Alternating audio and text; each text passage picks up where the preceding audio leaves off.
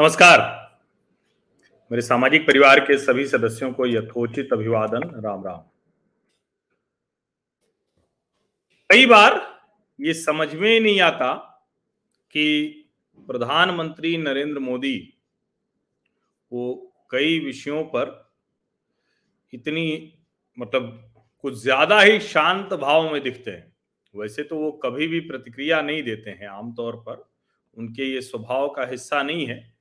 कि तुरंत कोई प्रतिक्रिया दे देना। हाँ छोड़ दीजिए वो संसद में राहुल गांधी जी कहते हैं तो उसके दो ही दिन बाद 48 घंटे में ही जब उन्हें जवाब देना होता है तो बिल्कुल राहुल गांधी को जवाब दे देते हैं। लेकिन उसके अलावा आमतौर पर वो ऐसे बोलते हुए नहीं दिखते हैं। नहीं, उनका जो कहें कि पूरा तरीका होता है किसी को जवाब देने का, वो एकदम अलग हो जाता है। लेकिन सत्यपाल मलिक को क्यों बिगाड़े रखना चाहते हैं?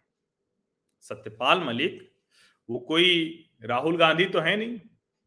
वो कोई विपक्षी नेता भी नहीं है, जो नरेंद्र मोदी से लड़ रहे हैं और ठीक है, वो कह रहे हैं, भाई, तुम ठीक है, तुम अपना काम करो। हमारा अपना जो समर्थक वर्ग है, वो तो हमारे साथ है। और ये थोड़ा सा आश्चर्य में भी डालता है, क्योंकि लगातार बहुत ही जिसको कहते हैं ना कि एक स्तरहीन व्यक्ति के तौर पर सत्यपाल मलिक काम कर रहे हैं। अब सत्यपाल मलिक को इतनी छूट क्यों दे रखी है कि वो इस तरह की हरकतें लगातार करते रहें? वो कहते हैं, हम मोदी से भी पंगा ले सकते हैं। वो कहते हैं कि, किसानों की मांगे पूरी करो। अब कौन सी मांग पूरी करनी है? वो कहते हैं कि, बड़े जिद्दी हैं किसान। वो अपनी मांग के लिए हिंसा की राह पर भी चले जाएँगे। वो कहते हैं कि जो सत्यपाल मलिक हैं, वो किसानों की आवाज़ उठाते रहेंगे, उनका पद भी चला जाए तो वो इसकी परवाह नहीं करते हैं।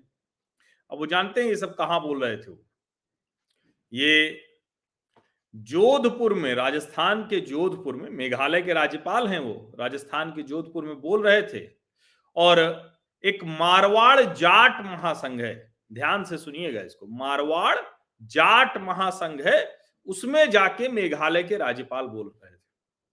उन्होंने कहा कि किसान बात करता है, लड़ता है, हिंसा करता है, कुछ भी करेगा, वो मानेगा नहीं, वो हर हाल में अपनी मांग मनवा कर रहेगा।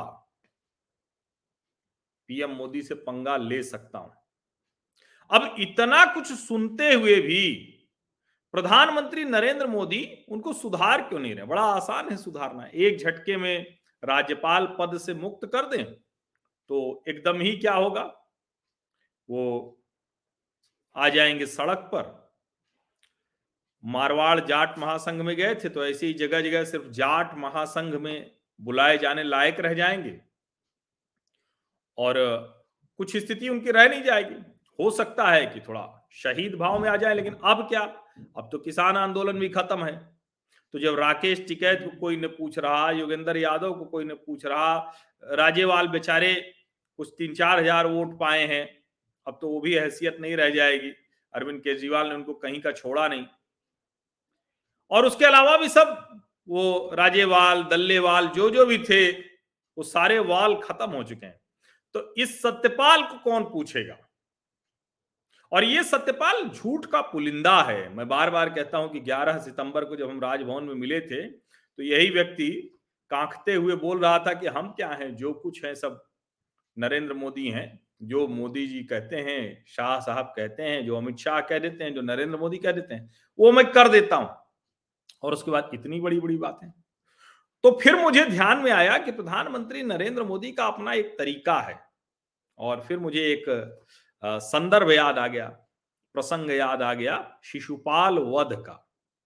भगवान कृष्ण का जब अग्र पूजा हो रही थी, सब उनके सामने नतमस्तक थे तो शिशुपाल खड़ा हो गया भरी सभा में और कहने लगा कि ये कौन सा है? ये तो कुल में भी नीच है, ये ये है, इसको तो यदुवंश से भी निकाल दिया गया है और दुनिया भर की बातें शिशुपाल ने कहना शुरू कर दिया। सब मारने को उद्दत हुए, सबको रोक दिया। भगवान कृष्ण ने कहा कि नहीं नहीं, बिल्कुल शिशुपाल को मारना नहीं। लेकिन वो माना नहीं। एक के बाद, एक के बाद, एक गालियाँ देता गया, जाने क्या क्या कहता गया। तब भगवान कृष्ण ने कहा कि देखो, अब तुम मर्यादा और लक्ष्मण रेखा दोनों पार कर रहे हो। और अब इसके बाद मुझे तुम्हारा वध करना पड़ेगा, दंड देना पड़ेगा। तो लेकिन शिशुपाल तो माना नहीं, उसके संदर्भ दूसरे थे क्योंकि उसे तो मुक्ति पानी थी। और वो जब सौ से अधिक गालियाँ दिया तो भगवान श्री कृष्ण ने अपना सुदर्शन चक्र चलाया।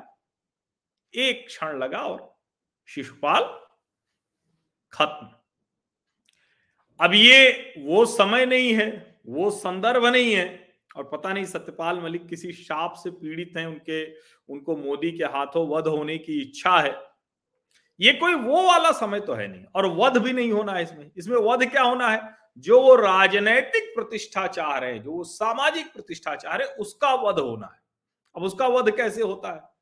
उसका वध कैसे होता है, इसको जानने के लिए यशवंत सिन्हा, कीर्ति आज़ाद और बड़ी लंबी लिस्ट है। एक के बाद एक और अभी उसमें छटपटाहट में वरुण गांधी का भी नाम आप ले सकते हैं। सुब्रमण्यम स्वामी की बात कर सकते हैं, लेकिन सुब्रमण्यम स्वामी को मैं थोड़ा अलग मानता हूँ। सारी उनकी जो कहें कि बहुत सी ऐसी हरकतें हैं जो दूसरी तरफ़ ले जाती है, लेकिन उसके बावजूद वो बहुत विद्वान व्यक्ति हैं, उनके अपने एजेंडे हैं, जिसको चलाने के लिए कई बार प्रोपागेंडा भी करते हैं, लेकिन कई चीज़ों में वो बहुत एकदम क्लियर कट बात करते हैं। उनको छोड़ दें तो सबका वही हाल है, हालाँकि अब स्वामी जी की भी राज्यसभा सदस्यता रिन्यूअल तो नहीं होगी। अब सवाल ये है कि फिर ये सत्यपाल मलिक सौ गाली इनकी पूरी होगी या नहीं होगी? या ऐसे ही चलता रहेगा? और जो प्रधानमंत्री नरेंद्र मोदी हैं, वो कहते रहेंगे कि ठीक है भाई, कोई बात नहीं, जैसे दूसरे लोग खत्म हो गए, वैसे ये भी खत्म हो जाएँगे। ये बड़ा महत्वपूर्ण है। लेकिन इसका एक दूसरा पहलू है। प्रधानमंत्री नरेंद्र मोदी ने आज सत्यपाल मलिक की हैसियत बस इतनी कर दी है कि वो जाट महासभा के कार्यक्रमों में मुख्य अतिथि के तौर पर जाते हैं और वहाँ भी कोई उनसे जाटों की भलाई, जाटों की बेहतरी, इस सब की बात सुनने के लिए नहीं बुलाता। उनको क्यों बुलाया जाता है? उनको बुलाया जाता है कि सिर्फ़ और सिर्फ़ वो आए, कुछ ऊट पटांग बोले और अपनी रही सही इज़्ज़त और खराब कर ले। तो आज के समय में जो इनका राजनैतिक वध होना है, वो यही है। वो पूरी तरह से अप्रासंगिक हो गए थे। अब नरेंद्र मोदी को जिस चीज़ के लिए उनको करना था उपयोग हो चुका है। अब आप उसको किसी भी तरह से देखें तो सत्यपाल मलिक लाख कोशिश कर लें। अब वो न तो चौधरी चरण सिंह बन सकते हैं और न महेंद्र सिंह टिकैत बन सकते हैं। अब चौधरी चरण सिंह तो अजीत सिंह नहीं बन पाए और जयंत चौधरी नहीं बन पाए और महेंद्र सिंह टिकैत तो नरेश टिकैत और राकेश टिकैत नहीं बन पाए। तो अब ये क्या खाकर बनेगी? तो कुल मिलाकर ये है कि प्रधानमंत्री नरेंद्र मोदी चाहते हैं कि वो इतने बिगड़ जाएँ कि जिन महासभाओं के मंच पर वो जाने लायक बचे हैं, वो भी उनको बिगड़ा हुआ ही मान लें। और अब तो ये बहुत इस पे जिसको कहते हैं ना कि उस तरह से इसका कोई लोड भी नहीं लेता। अब अब ये खबर आई है तो लोग हंस रहे हैं कि भाई जब चुनाव, उस वक्त चुनाव से पहले पाँचों राज्यों के और विशेष करके जब किसान विरोधी आंदोलन चरम पर था, तब तो ठीक है भाई। सतपाल मलिक बोल रहे हैं, गवर्नर बोल रहा है, मेघालय के राज्यपाल बोल रहे हैं। अब क्या? अब कोई बोलता रहे, उससे किसके जीवन पर क्या असर पड़ने वाला है? ये दरअसल बिलबिलाहट है सत्यपाल मलिक की। और नरेंद्र मोदी के धैर्य की प्रशंसा कर लीजिए या उससे, जिसको कहते हैं कि उससे ईर्ष्या कर लीजिए कि अद्भुत धैर्य है। ऐसा धैर्य है कि एकदम से बिगाड़ के ऐसा बिगाड़ दिया कि जिसको कहते हैं ना कि जाते जाते भी सारा धर्म कर्म सब खत्म कर दिया। अब वो किसी लायक तो रह नहीं गए।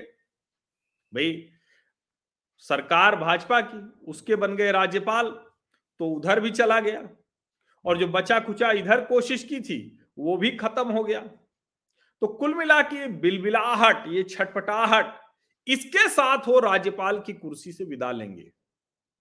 कार्यकाल खत्म होने तक उनको कोई हटाने वाला नहीं है। और मेघालय में उनको जाके कोई सुनता नहीं तो बेचारे चले आते हैं पश्चिमी उत्तर प्रदेश से लेके राजस्थान से लेके, जहाँ भी उनको कोई जाट महासभा के नाम पर बुला लेता है, पहुँच जाते हैं। अच्छा जाटों में भी अब उनकी बहुत स्थिति नहीं रह गई। वही वाला वर्ग रह गया है, जिसको लगता है कि नहीं नहीं, ठीक है, कोई तो हो जो हमारी तरफ़ से इस तरह से ऊट पटांग बोलता रहे। बड़ा जाटों का वर्ग कहता भैया, कि हम क्यों इस हमारी छवि खराब करने को लगे हुए तो हम लोग क्या समझदारी से बात नहीं कर सकते हैं? ये एक बड़ी बात हो रही है। तो शिशुपाल का तो वध कृष्ण ने किया था, उसकी एक अपनी वजह थी, उसके संदर्भ थे। यहाँ राजनैतिक सामाजिक तौर पर सत्यपाल मलिक का वध हो रहा है और इसके लिए प्रधानमंत्री नरेंद्र मोदी को सुदर्शन चक्र चलाने की भी आवश्यकता नहीं समझिए इसको। तो आनंद लीजिए, उनकी बातें आए तो उसको सुनिए। तो अब बड़े बड़े बह चुके हैं, इनका भी हर्ष वही होना है।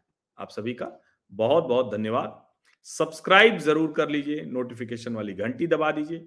वीडियो, ये चर्चा अच्छी लगी हो तो लाइक का बटन दबा दीजिए और ज़्यादा से ज़्यादा लोगों तक ये विमर्श पहुँचाने में मदद कीजिए। क्योंकि बहुत लोग जानना चाहते हैं कि आखिर नरेंद्र मोदी क्यों कुछ नहीं कर रहे हैं? क्यों सुधार नहीं रहे हैं, बिगाड़े रहना चाहते, रखना चाहते हैं? तो ये बिगाड़े रखकर उन्हीं का बुरा कर रहे हैं, उसमें नरेंद्र मोदी का कोई बुरा नहीं हो रहा है। बहुत बहुत धन्यवाद।